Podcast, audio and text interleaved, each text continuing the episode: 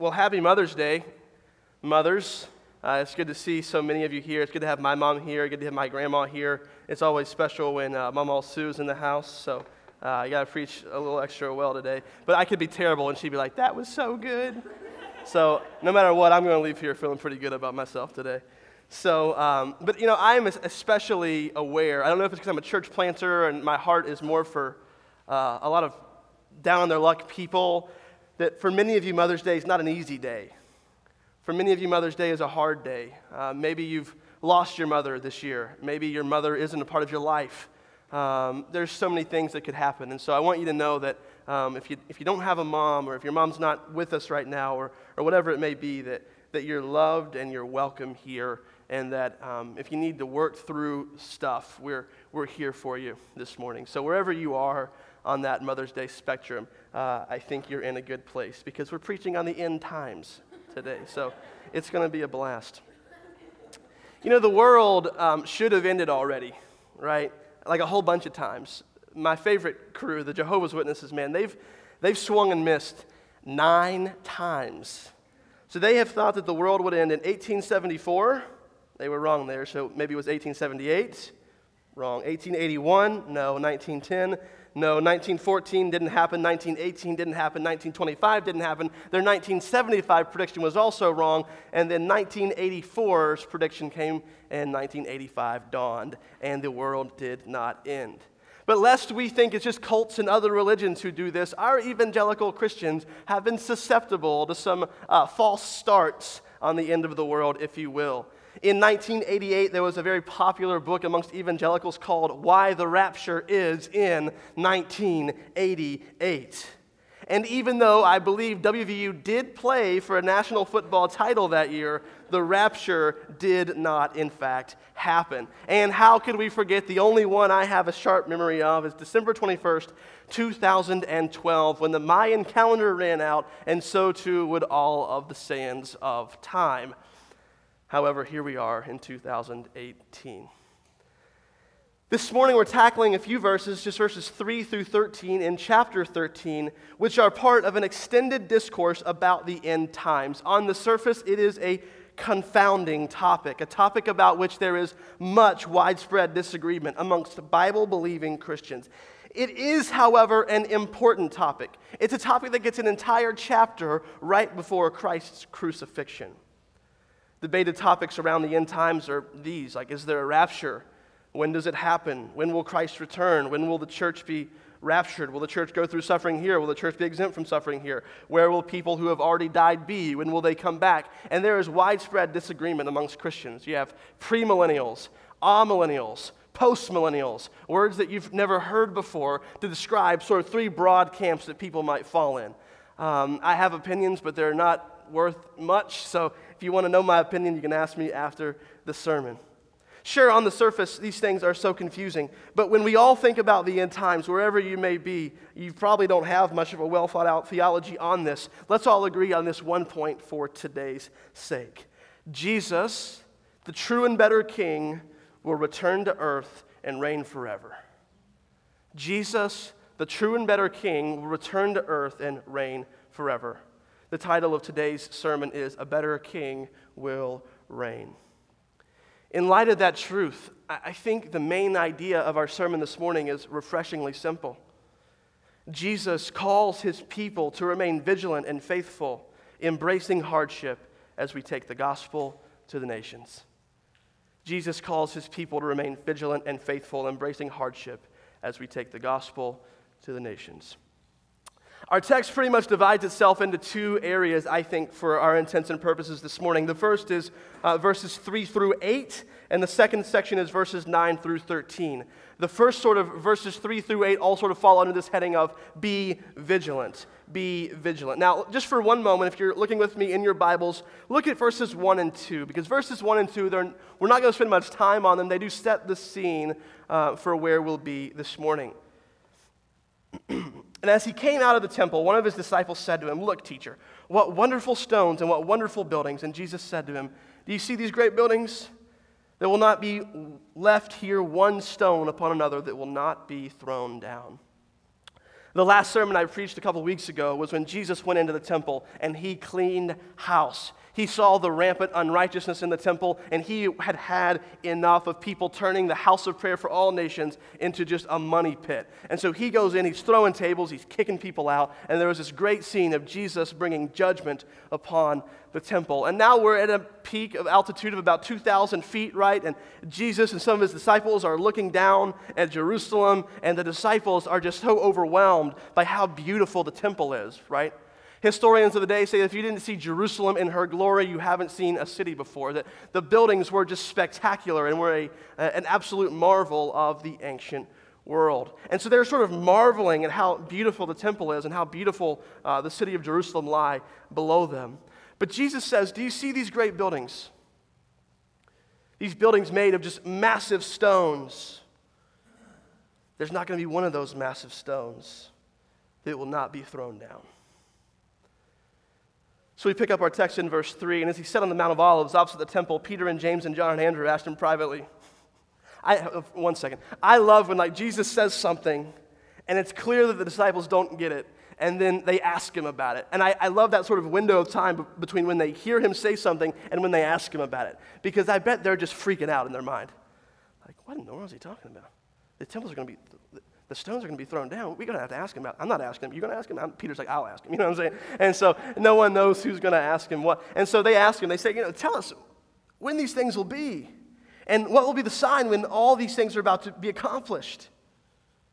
So they're asking him, they're saying, You're talking about the temple being torn down. Like, when's that going to happen? And, and how are we going to know that's going to happen? Because to them, in their Jewish minds, the destruction of the temple was completely tied to what? The end of the world. So they're thinking, oh my goodness, this is crazy. We're living in these apocalyptic times.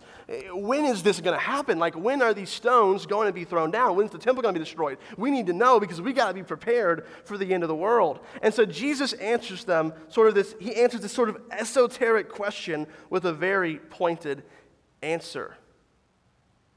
That's what I love about apocalyptic literature, things like Revelation. It seems so complicated, but it simply shows us one thing things aren't as they seem. I know it looks like Caesar reigns, but in reality, King Jesus reigns.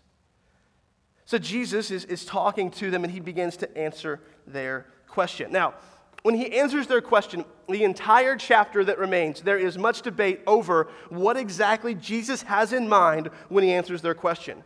Is he speaking of something in the distant future, or is he speaking of something in the immediate future that is about to happen?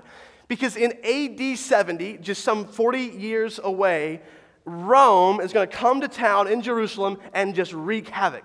They're going to flatten every building in the city, and the great temple will be destroyed in AD 70. So, is Jesus, when he talks about this temple being destroyed, is he talking about the invading Roman army, or is he talking about something in the distance? Is he talking about the return of the Son of Man, and that is himself? Which one is it? I think the correct interpretation is to say, yes, it's both because the destruction of the temple teaches us something about the second coming of Christ. It's a sort of type, a foreshadowing of what will come.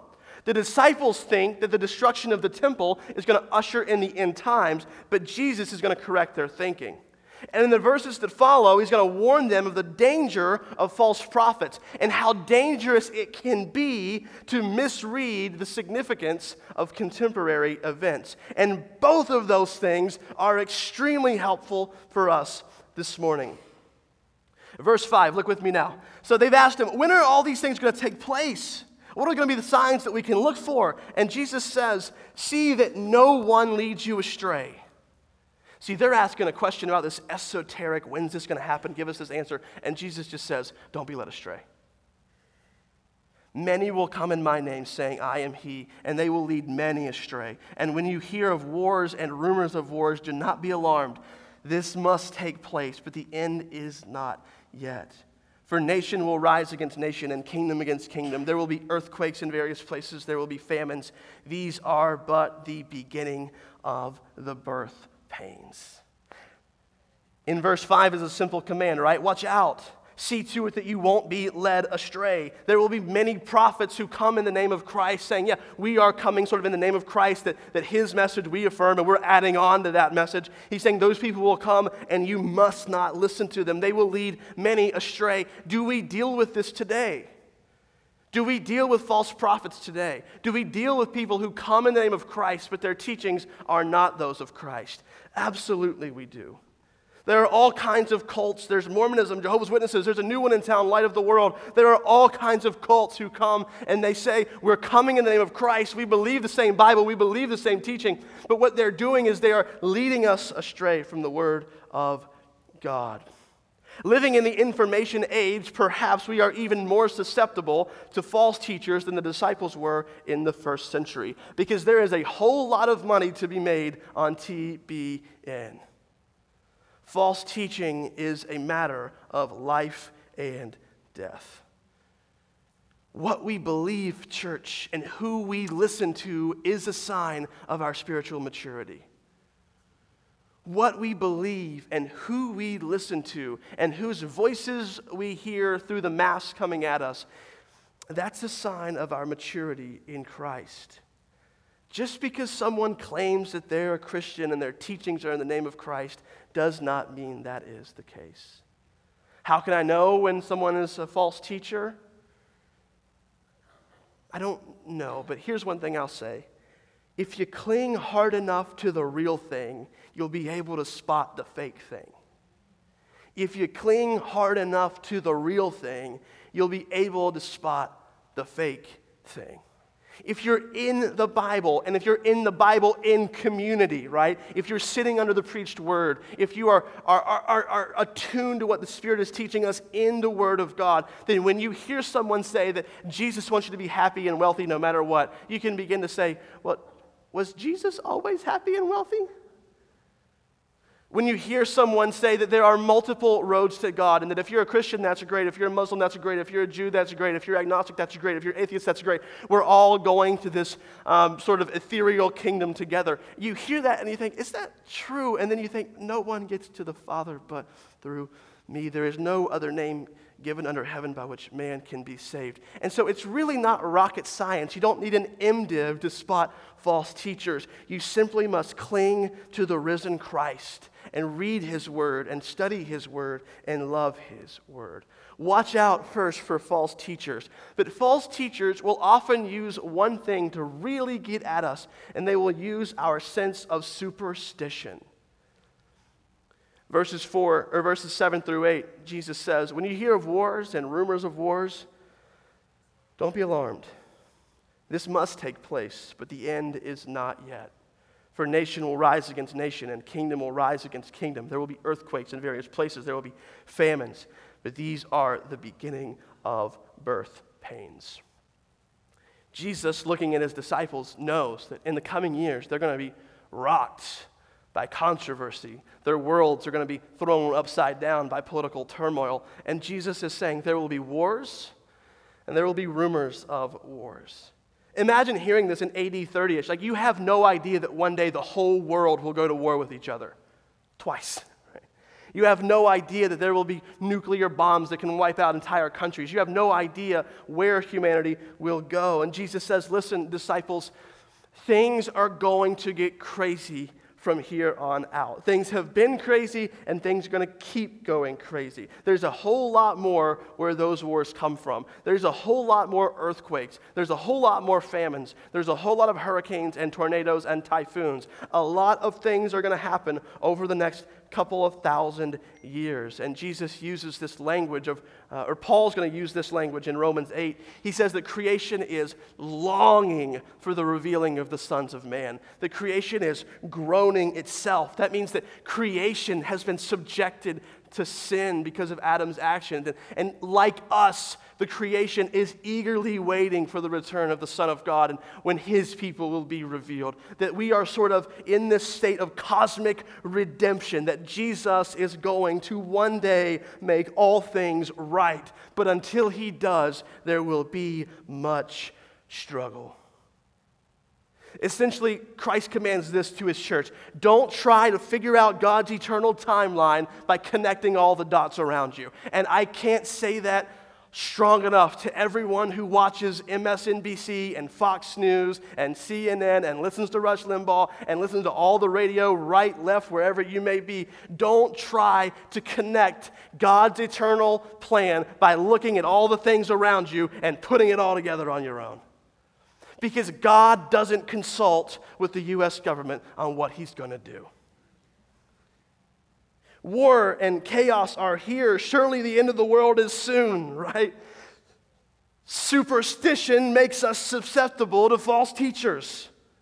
We've already talked about how many times the world was supposed to end already, but we must remember that God is sovereign over and active in world history and driving it towards his desired ends. As Christians, we must not buy into the hysteria of the day by reminding the disciples listen, you're going to see wars, you're going to see problems, you're going to see all this stuff, but remember the end is not yet here. Jesus is equipping his disciples to be faithful and fruitful in a dangerous world. He's preparing them to face a turbulent world with unwavering faith. And we too live in turbulent times. But let me remind you this morning, church, our King will have his way. Nations will rise and fall, but King Jesus will reign forevermore. Don't jump the gun. Don't give in to false teaching. Don't give in to superstition. Jesus has things figured out. We get to trust him. I think a related point to this is that we are really good at trying to speculate about God's concealed will while we don't obey his revealed will. So, in other words, we're really good at trying to figure out like things specifically. Where does God want me to be in five years? What does God want me to do in 10 years? When is Jesus coming back? When is this going to happen? We're really good at trying to figure out what God's got for us out in the future, things that we don't know and we can't know right now. When God has given us His Word, when God's given us His revealed will. What's the will of God? Your sanctification. God is more worried about who you are than where you are and what you know. And God wants to transform you and mold you into the image of Christ, His Son. Where you are angry, He wants you to be gracious. He wants you to be kind. He wants you to be fruitful. He wants you to be patient. He wants you to have self control. That this is God's revealed will for our lives, that we are molded into the image of God.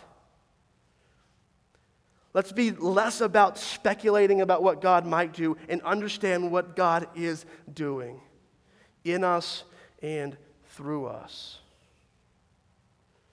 Now, verses 9 through 13, there's a similar command. It, it begins with another command. What? But be on your guard. Be on your guard. So if the last section began, see that no one leads you astray, this next section begins, but be on your guard. Why? For they will deliver you over to the councils, and you will be beaten in synagogues, and you will stand before governors and kings for my sake to bear witness to them. There will be turmoil in the world, we saw in the last section, but in this section we see that the disciples will not be exempt. You will be beaten, Christ tells them. You will stand before kings for my sake. The beatings of the Christian are meant for their Lord. Verse 10 And the gospel must first be proclaimed to all nations. And the gospel must first be proclaimed to all nations. We're going to finish with this thought. So let's keep moving. That's really, really important, but we're going to finish with that idea. Verse 11 And when they bring you to trial and deliver you over, do not be anxious beforehand what you were to say, but say whatever is given you in that hour, for it's not you who speak, but the Holy Spirit. What a beautiful truth that Jesus is teaching his disciples. When, you, when you're dragged before kings, when you begin to be nervous, right? When you're freaking out because you are somewhere you never thought you'd be, and you know you don't have the power and the ability to say the right words. When you get there, Jesus teaches, trust me, because you're not going to be the one to speak, but the Holy Spirit is going to speak through you. Now let's zoom out for just a moment and remember where we are on the timeline of redemptive history. Jesus has not yet died, and Jesus has not yet resurrected Jesus has not yet ascended into heaven, and the Holy Spirit has not yet come at Pentecost. So when Jesus tells his disciples that the Holy Spirit is going to speak through you, they got to be thinking, what in the world do you mean by that? Because they don't yet know the fullness of what's going to happen to them in the months to come. They don't know that very, very soon, Jesus beside them won't be their scenario, that rather than that, the Holy Spirit, God Himself, the third person of the Trinity, will be inside them and indwelling them and empowering them for God's mission. And I think it's worth noting that God already has the provision in mind for the struggle they're going to face. God already has the provision in mind for the struggle they're going to face. And in Christ, we can confidently say this morning that the same is true for us. Because in Christ, God has given Himself to us, that whatever may come, whatever struggle we may go through, that we have the risen Lord with us, that the Holy Spirit of God dwells inside of us. God already has in Himself the provision for every future struggle. It's true for the disciples and it's true for you because Christ is for us. Verses 12 and 13 and brother will deliver brother over to death, and the father his child. Children will rise against parents and have them put to death. Happy Mother's Day. And you will be hated by all for my name's sake, but the one who endures to the end will be saved. Verse 12 There will be great conflict in the world between kingdoms and nations. There will be conflict between sort of you and governments. But even more intimately, this gospel message is going to turn brother against brother. It's going to turn mother against daughter. And this gospel message is going to rip some families apart. One of the most humbling things when we go on our mission trips to India is to meet with brothers and sisters whose faith has cost them everything they have ever held dear. To meet with someone who is not welcome in their home again.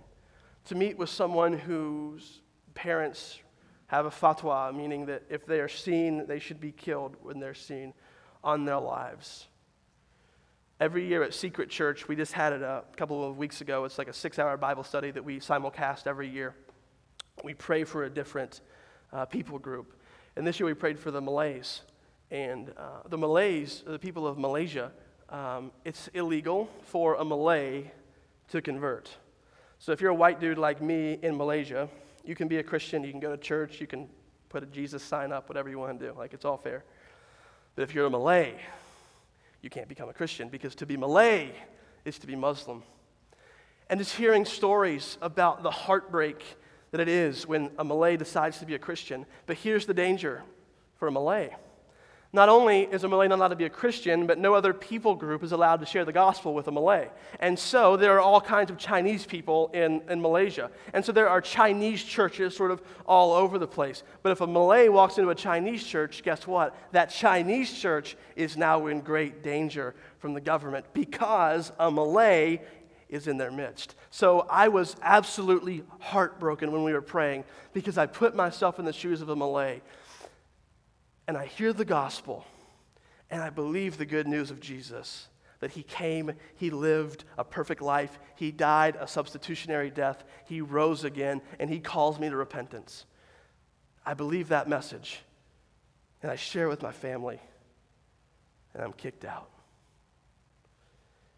So now I read the Bible, right?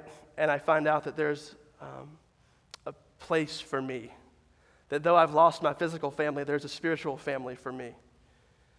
And so you walk into a church, but you walk in to find out they don't want you either because you are a threat to them, you're a danger to them. And my heart was broken for so many in parts of the world who navigating the social realities when they become a Christian is so difficult and so painful. Jesus tells his disciples, You're going to be hated by all people for my name's sake. It's true for believers in Malaysia, and it's true for believers in West Virginia. obedience to Jesus will come at great cost. If obedience to Jesus has never cost us anything, we have to wonder are we being obedient to Jesus? Jesus says, You'll be hated by all for my name's sake. Here's the beautiful note that we end on. But the one who endures to the end will be saved. But the one who endures to the end will be saved. Let's think about what this does not say first. The one who raised their hand at church camp when they were six years old, but never followed me for a second of their adult lives, will be saved. Does the text say that? No.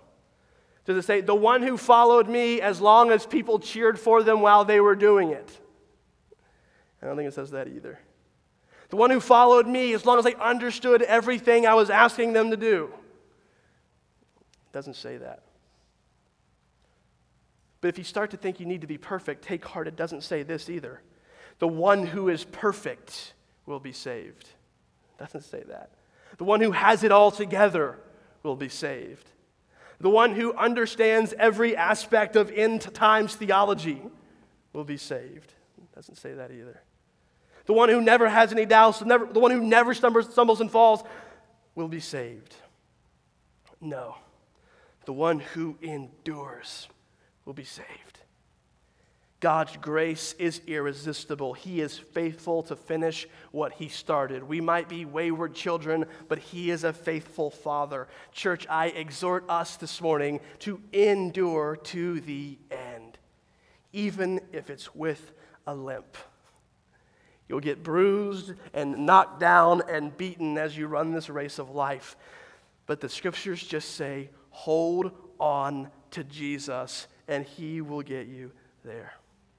I think of Paul's words to the Corinthian church We are afflicted in every way, but not crushed. We are perplexed, but not driven to despair. We are persecuted, but we are not forsaken. We are struck down, but we are not destroyed. Always carrying in the body the death of Jesus, so that the life of Jesus may be manifest in our bodies. Let's go back to verse 10. Verse 10 says, And the gospel must first be proclaimed to all nations. The commands to the disciples to be vigilant and faithful extend to us this morning. Why? Because the same gospel mission they were on is the same gospel mission that we are on. When will Jesus come back? I have no idea. But I do know this we would be a lot better off sharing the gospel in preparation for that day than studying blood moons in preparation for that day. We need to stop trying to make sense of what is unclear and start embracing what is clear that Christ has come, Christ has died, Christ has risen, and Christ will come again. How are we doing? Like, how are we doing on that? Well, we're, we're, we're, doing okay. But I want to challenge us as members of the American church today that we have more money, we have more resources, we have more social power than we've ever had at any point in world history, and we don't really see the gospel going forward with any more fervor than it did 2,000 years ago. The early church could do a whole lot with very little, and we tend to do very little with a whole, whole lot. We need to be vigilant that there are false teachers who want us to think that the gospel doesn't need to go to the nations. It's all about making you feel nice. It's all about you starting a happy little family and going to Mother's Day services together and just loving each other. That the gospel has nothing to say about the 10 year old boy in Saudi Arabia who's never heard the gospel and will die and go to hell until he does. God's heart is for us, but God's heart is for the nations. We must watch out for false teachers who try to convince us that God doesn't care about them. We must watch out for superstitions that cause us to think and think and think. In the words of the Apostle Paul, he says they're always pondering but never arriving. They're always thinking about theological ideas. They're always pondering the depths of these things, but they're never arriving on truth that actually moves their feet. Don't give in to superstition. Be vigilant and be faithful because we're still on this gospel mission. Later in the chapter, at the very end of his discussion on the end times, right before he's going to be delivered over to be arrested, arrested, killed, and then ultimately resurrected, and we know the rest of that story. Jesus says this, and worship team, if you guys want to come on up. Concerning the day or the hour, about his return, concerning the day or the hour, if you want to look down, it's in verses 32 to 37. Concerning the day or the hour, no one knows, not even the angels in heaven, nor the Son, but only the Father. Jesus says, like, when I will return, the angels don't know. You know what? I don't know, but only the Father. Verse 33 Be on guard, keep awake, for you do not know when the time will come.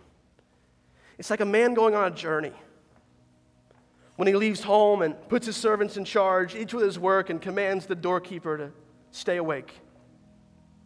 Stay awake, for you do not know when the master of the house will come in the evening, or at midnight, or when the rooster crows, or in the morning, lest he come suddenly and find you asleep. And what I say to you, I say to all stay awake. Stay awake. Church, in a world that wants to put us to sleep, spiritually speaking, stay awake. Christ has come. His heart is for all people. The text says the gospel must be proclaimed to all nations. Flip over in your Bibles to Matthew 24 14 and underline that passage. That's that verse the gospel must first be proclaimed to all nations as a sign. The gospel of the kingdom must first be proclaimed to all nations as a sign. And then what? And then the end will come. I don't know what all nations exactly means. We speculate about what that means. We think it means every sort of people group that has a similar uh, language and similar culture. And so in missiology, we think about where are the peoples of the earth? Um, who are the people groups of the earth? H- have they heard the gospel yet? How are we getting the gospel to them? And there was a moment for me where this came to life. We were in India, and we had flown into, um, we'll delete this part from the recording just for safety's sake, but names are important. We flew into Bhopal, and then we took an overnight train to Jabalpur. Uh, it's a really small city of like 3 million people. Um, we get there and we get to a training that we're hosting for pastors and church leaders. And uh, good news for me was terrible news for me. They only were doing it in Hindi. I don't speak a lick of Hindi, so I'm just sitting in the 125 degree church building, um, getting ready to have lunch with my hands uh, burning up. I'm not hungry. They're bringing us tea to drink that's hot. I'm just kind of miserable. I'm honestly sitting there like, I don't understand a word these guys are saying. I don't know what in the world's going on. I'm just kind of sitting here like a knot on a log, like, like I'm, you know, back home at church myself. And like, um, someone said something in Hindi. I didn't pick it up, obviously. And our team leader's eyes kind of perked up, right? And so after the meeting, I grabbed them and said, Craig, what, you seem to get pretty excited when this guy said something to you. He said, Yeah, I did. Because he told me that he went and shared the gospel with the XYZ people group. He said that people group was one that we had listed as unreached and unengaged. And now we know for a fact that that people group has heard the gospel. And I'm sitting there watching this, man. And it's like stuff you read about happening in front of your very eyes and I haven't been the same. This gospel of the kingdom must go to all nations. And as soon as, presumably, I don't know this for sure, but presumably, as soon as the last elect soul repents, as soon as the last nation, the last people group has heard, Christ will split open the eastern sky and he will return to reign forever and ever and ever and ever. Church, let's be awake. Holly and I were cornered by some financial advisors. I don't know if they are or not, but helping us plan for retirement, you know. And so I've been going to the meetings with them. And um, if that's a scam, someone tell me before I leave. I don't, I haven't given them any information yet, so stop me. But uh, he asked me about retirement, you know. And I, am sure I'll retire in some capacity one day. But I long for um, sort of a, a generation of Christians who say, retirement's cool. I'll retire from my job maybe. But when it comes to gospel ministry, I'm going to die with my boots on.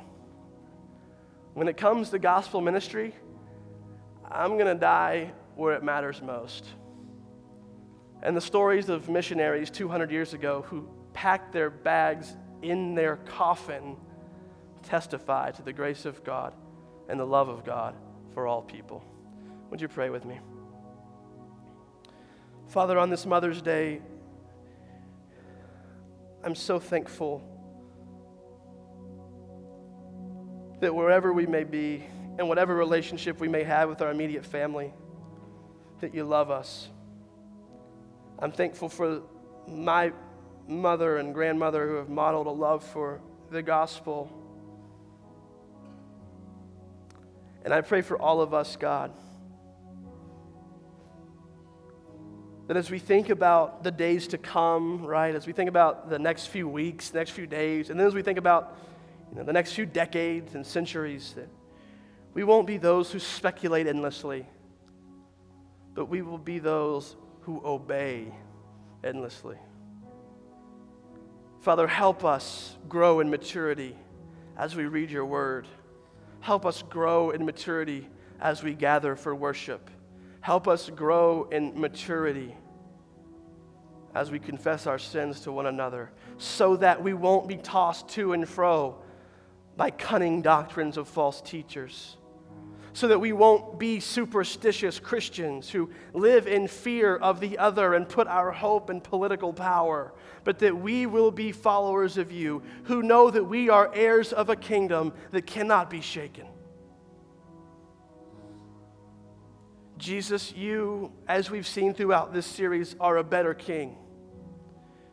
And you're a better king who will return to reign forever and ever. Give us a heart for the nations. Give us a heart for our neighbors who haven't heard the gospel. Give us a heart for our parents, our friends, our siblings who are far from you this morning, knowing that eternity is at stake. Help us, Lord, to stay awake when we feel like sleeping. In Christ's name, we ask these things.